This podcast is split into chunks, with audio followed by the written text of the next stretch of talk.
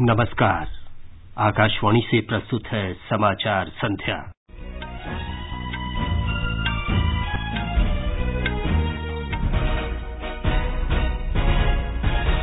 महाराष्ट्र और हरियाणा में 21 अक्टूबर को विधानसभा चुनाव, मतगणना 24 अक्टूबर को। 18 राज्यों की चौसठ विधानसभा सीटों पर भी उपचुनाव। प्रधानमंत्री नरेंद्र मोदी आज देर रात अमरीका पहुँचेंगे। कल ह्यूस्टन में भारतीय समुदाय को संबोधित करेंगे। इसरो के अध्यक्ष के सिवन ने कहा, भारत अगले वर्ष अंतरिक्ष मिशन गगनयान पर काम कर रहा है। सूचना प्रौद्योगिकी मंत्री रविशंकर प्रसाद ने कहा, डाकघर के खातों को अधिक पारदर्शी बनाने के लिए आधार से जोड़ा जाएगा। सऊदी तेल संयंत्रों पर ईरान के हमले के बाद अमरीका खाड़ी क्षेत्रों में सैन्य सहायता भेजेगा। खेलों में रूस में अमित पंघाल ने विश्व मुक्केबाजी प्रतियोगिता में रजत पदक जीता और कजाकिस्तान में दीपक पूनिया विश्व कुश्ती चैंपियनशिप के फाइनल में पहुँचे। समाचार संध्या के साथ मैं विमलेंदु पांडे। महाराष्ट्र और हरियाणा में विधानसभा चुनाव कार्यक्रम की घोषणा कर दी गई है। दोनों राज्यों में 21 अक्टूबर को मतदान होगा। मतगणना 24 अक्टूबर को होगी। आज नई दिल्ली में चुनाव तारीखों की घोषणा करते हुए मुख्य निर्वाचन आयुक्त सुनील अरोड़ा ने बताया कि दोनों राज्यों में तत्काल प्रभाव से चुनाव आचार संहिता लागू हो गई है। इन राज्यों में चुनाव प्रक्रिया 27 अक्टूबर तक पूरी कर ली जाएगी।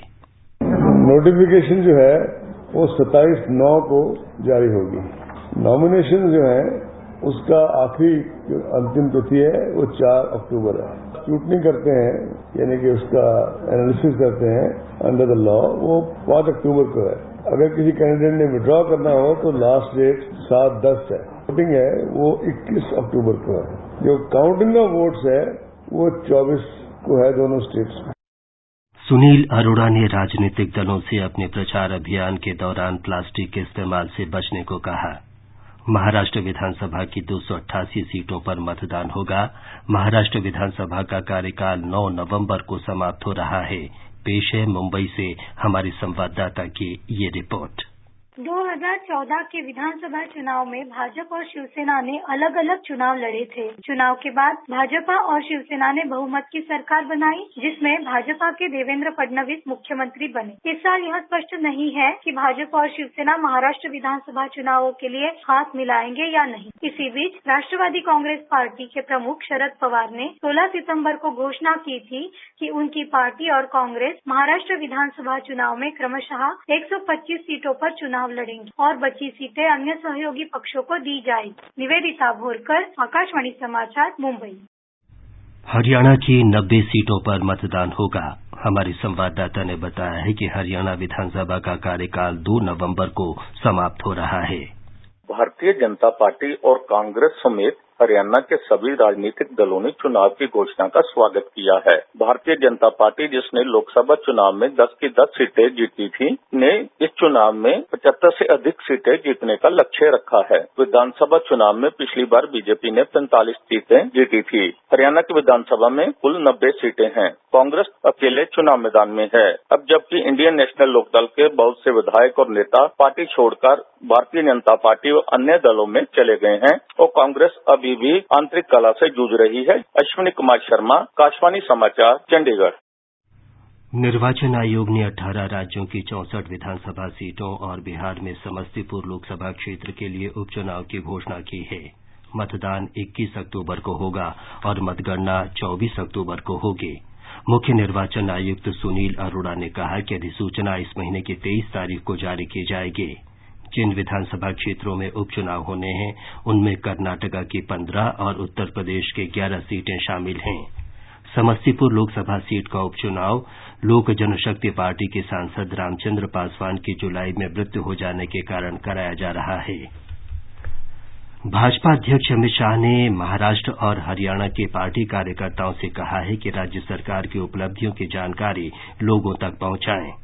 चुनाव तारीखों की घोषणा के बाद एक ट्वीट संदेश में श्री शाह ने कहा कि दोनों राज्यों की भाजपा सरकारों ने पिछले पाँच सालों में प्रदेश को नई ऊंचाइयों पर पहुँचाया। कांग्रेस ने कहा है कि वो महाराष्ट्र और हरियाणा में विधानसभा चुनाव लड़ने के लिए तैयार है। पार्टी प्रवक्ता पवन खेड़ा ने आज नई दिल्ली में एक संवाददाता सम्मेलन में कहा कि कांग्रेस इन चुनाव में किसानों और युवाओं सहित जनहित के मुद्दों को प्रमुखता से उठाएगी। ये समाचार आप आकाशवाणी से सुन रहे हैं।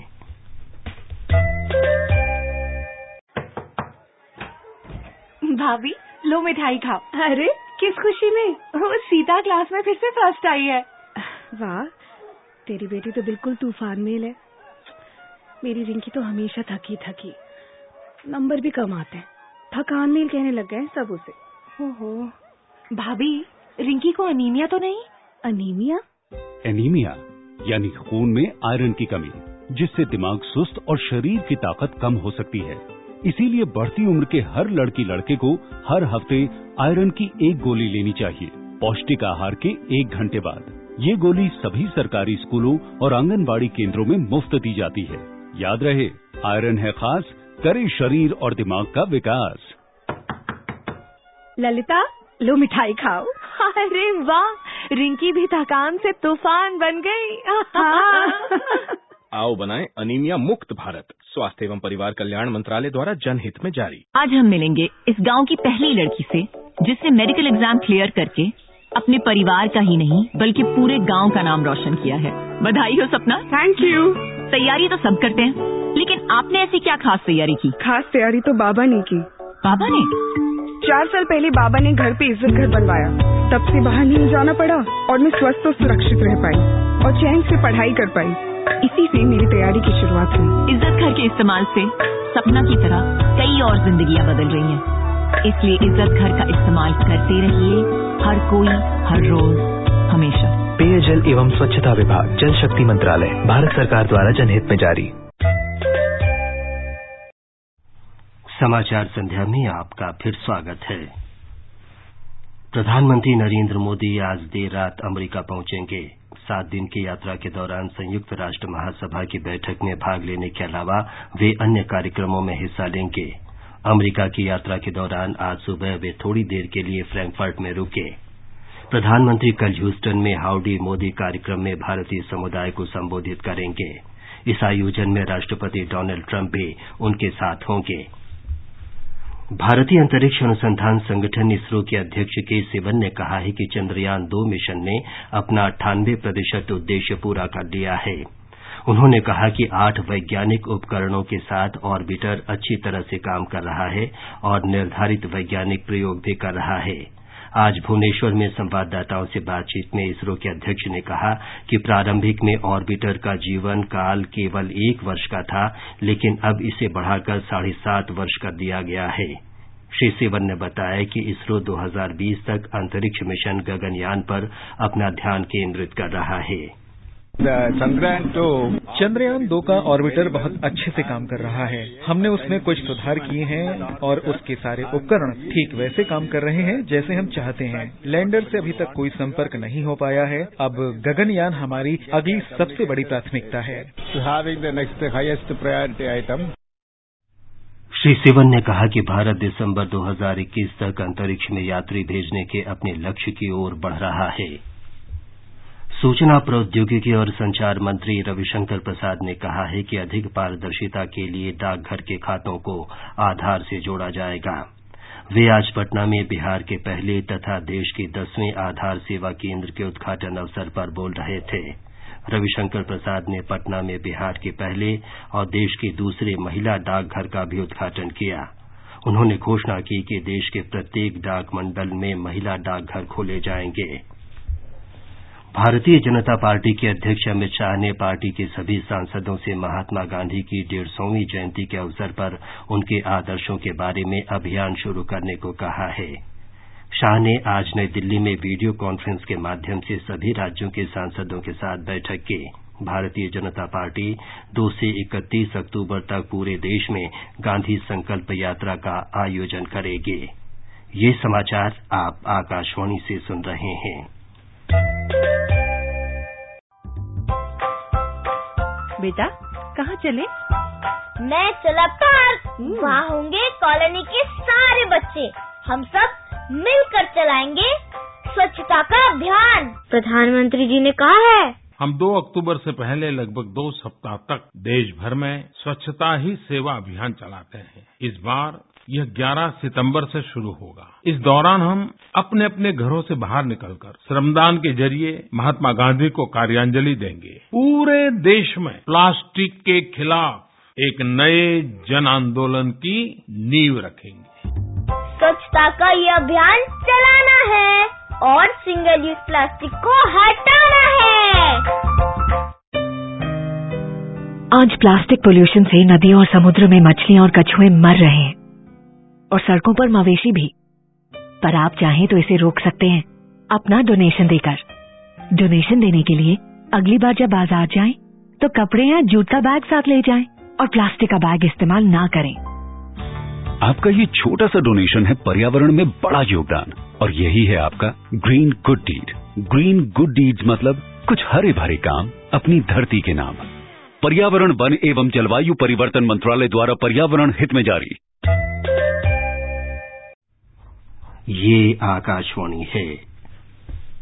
अमेरिका ने सऊदी तेल संयंत्रों पर ईरान के हमले के बाद खाड़ी क्षेत्रों में सैन्य सहायता भेजने का निर्णय किया है। इससे पहले राष्ट्रपति डोनाल्ड ट्रंप ने तेहरान पर नए प्रतिबंधों का आदेश दिया था। पिछले सप्ताह सऊदी अरब के तेल संयंत्र पर ईरान के हमले के बाद अमरीकी अधिकारियों ने ईरान के खिलाफ प्रतिबंध लगाए। इस हमले के बाद से कच्चे तेल की वैश्विक कीमतों में उछाल आ गया है। पाकिस्तानी सेना ने आज जम्मू कश्मीर के राजौरी ज़िले में अकारण अंधाधुंध गोलीबारी करके संघर्ष विराम का उल्लंघन किया।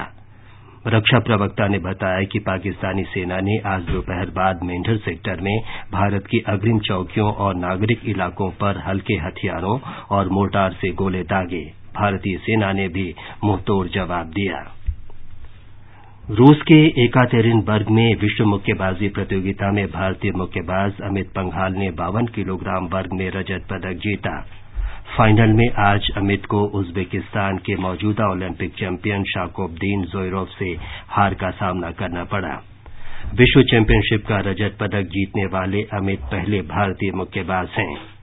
मनीष कौशिक को तिरसठ किलोग्राम वर्ग के सेमीफाइनल में हार के बाद कांस्य पदक मिला। कजाकिस्तान के नूर सुल्तान में भारत के पहलवान दीपक पूनिया ने विश्व कुश्ती प्रतियोगिता के छियासी किलोग्राम वर्ग के फाइनल में जगह बनाकर भारत को तोक्यो ओलंपिक के लिए चौथा कोटा दिलाया। एक अन्य भारतीय पहलवान राहुल अवारे इकसठ किलोग्राम के गैर ओलंपिक वर्ग के कांस्य पदक मुकाबले में उतरेंगे। सरकार की प्राथमिकता रेलवे की नई परियोजना शुरू करने से पहले सभी अधूरी परियोजनाओं को पूरा करने की है।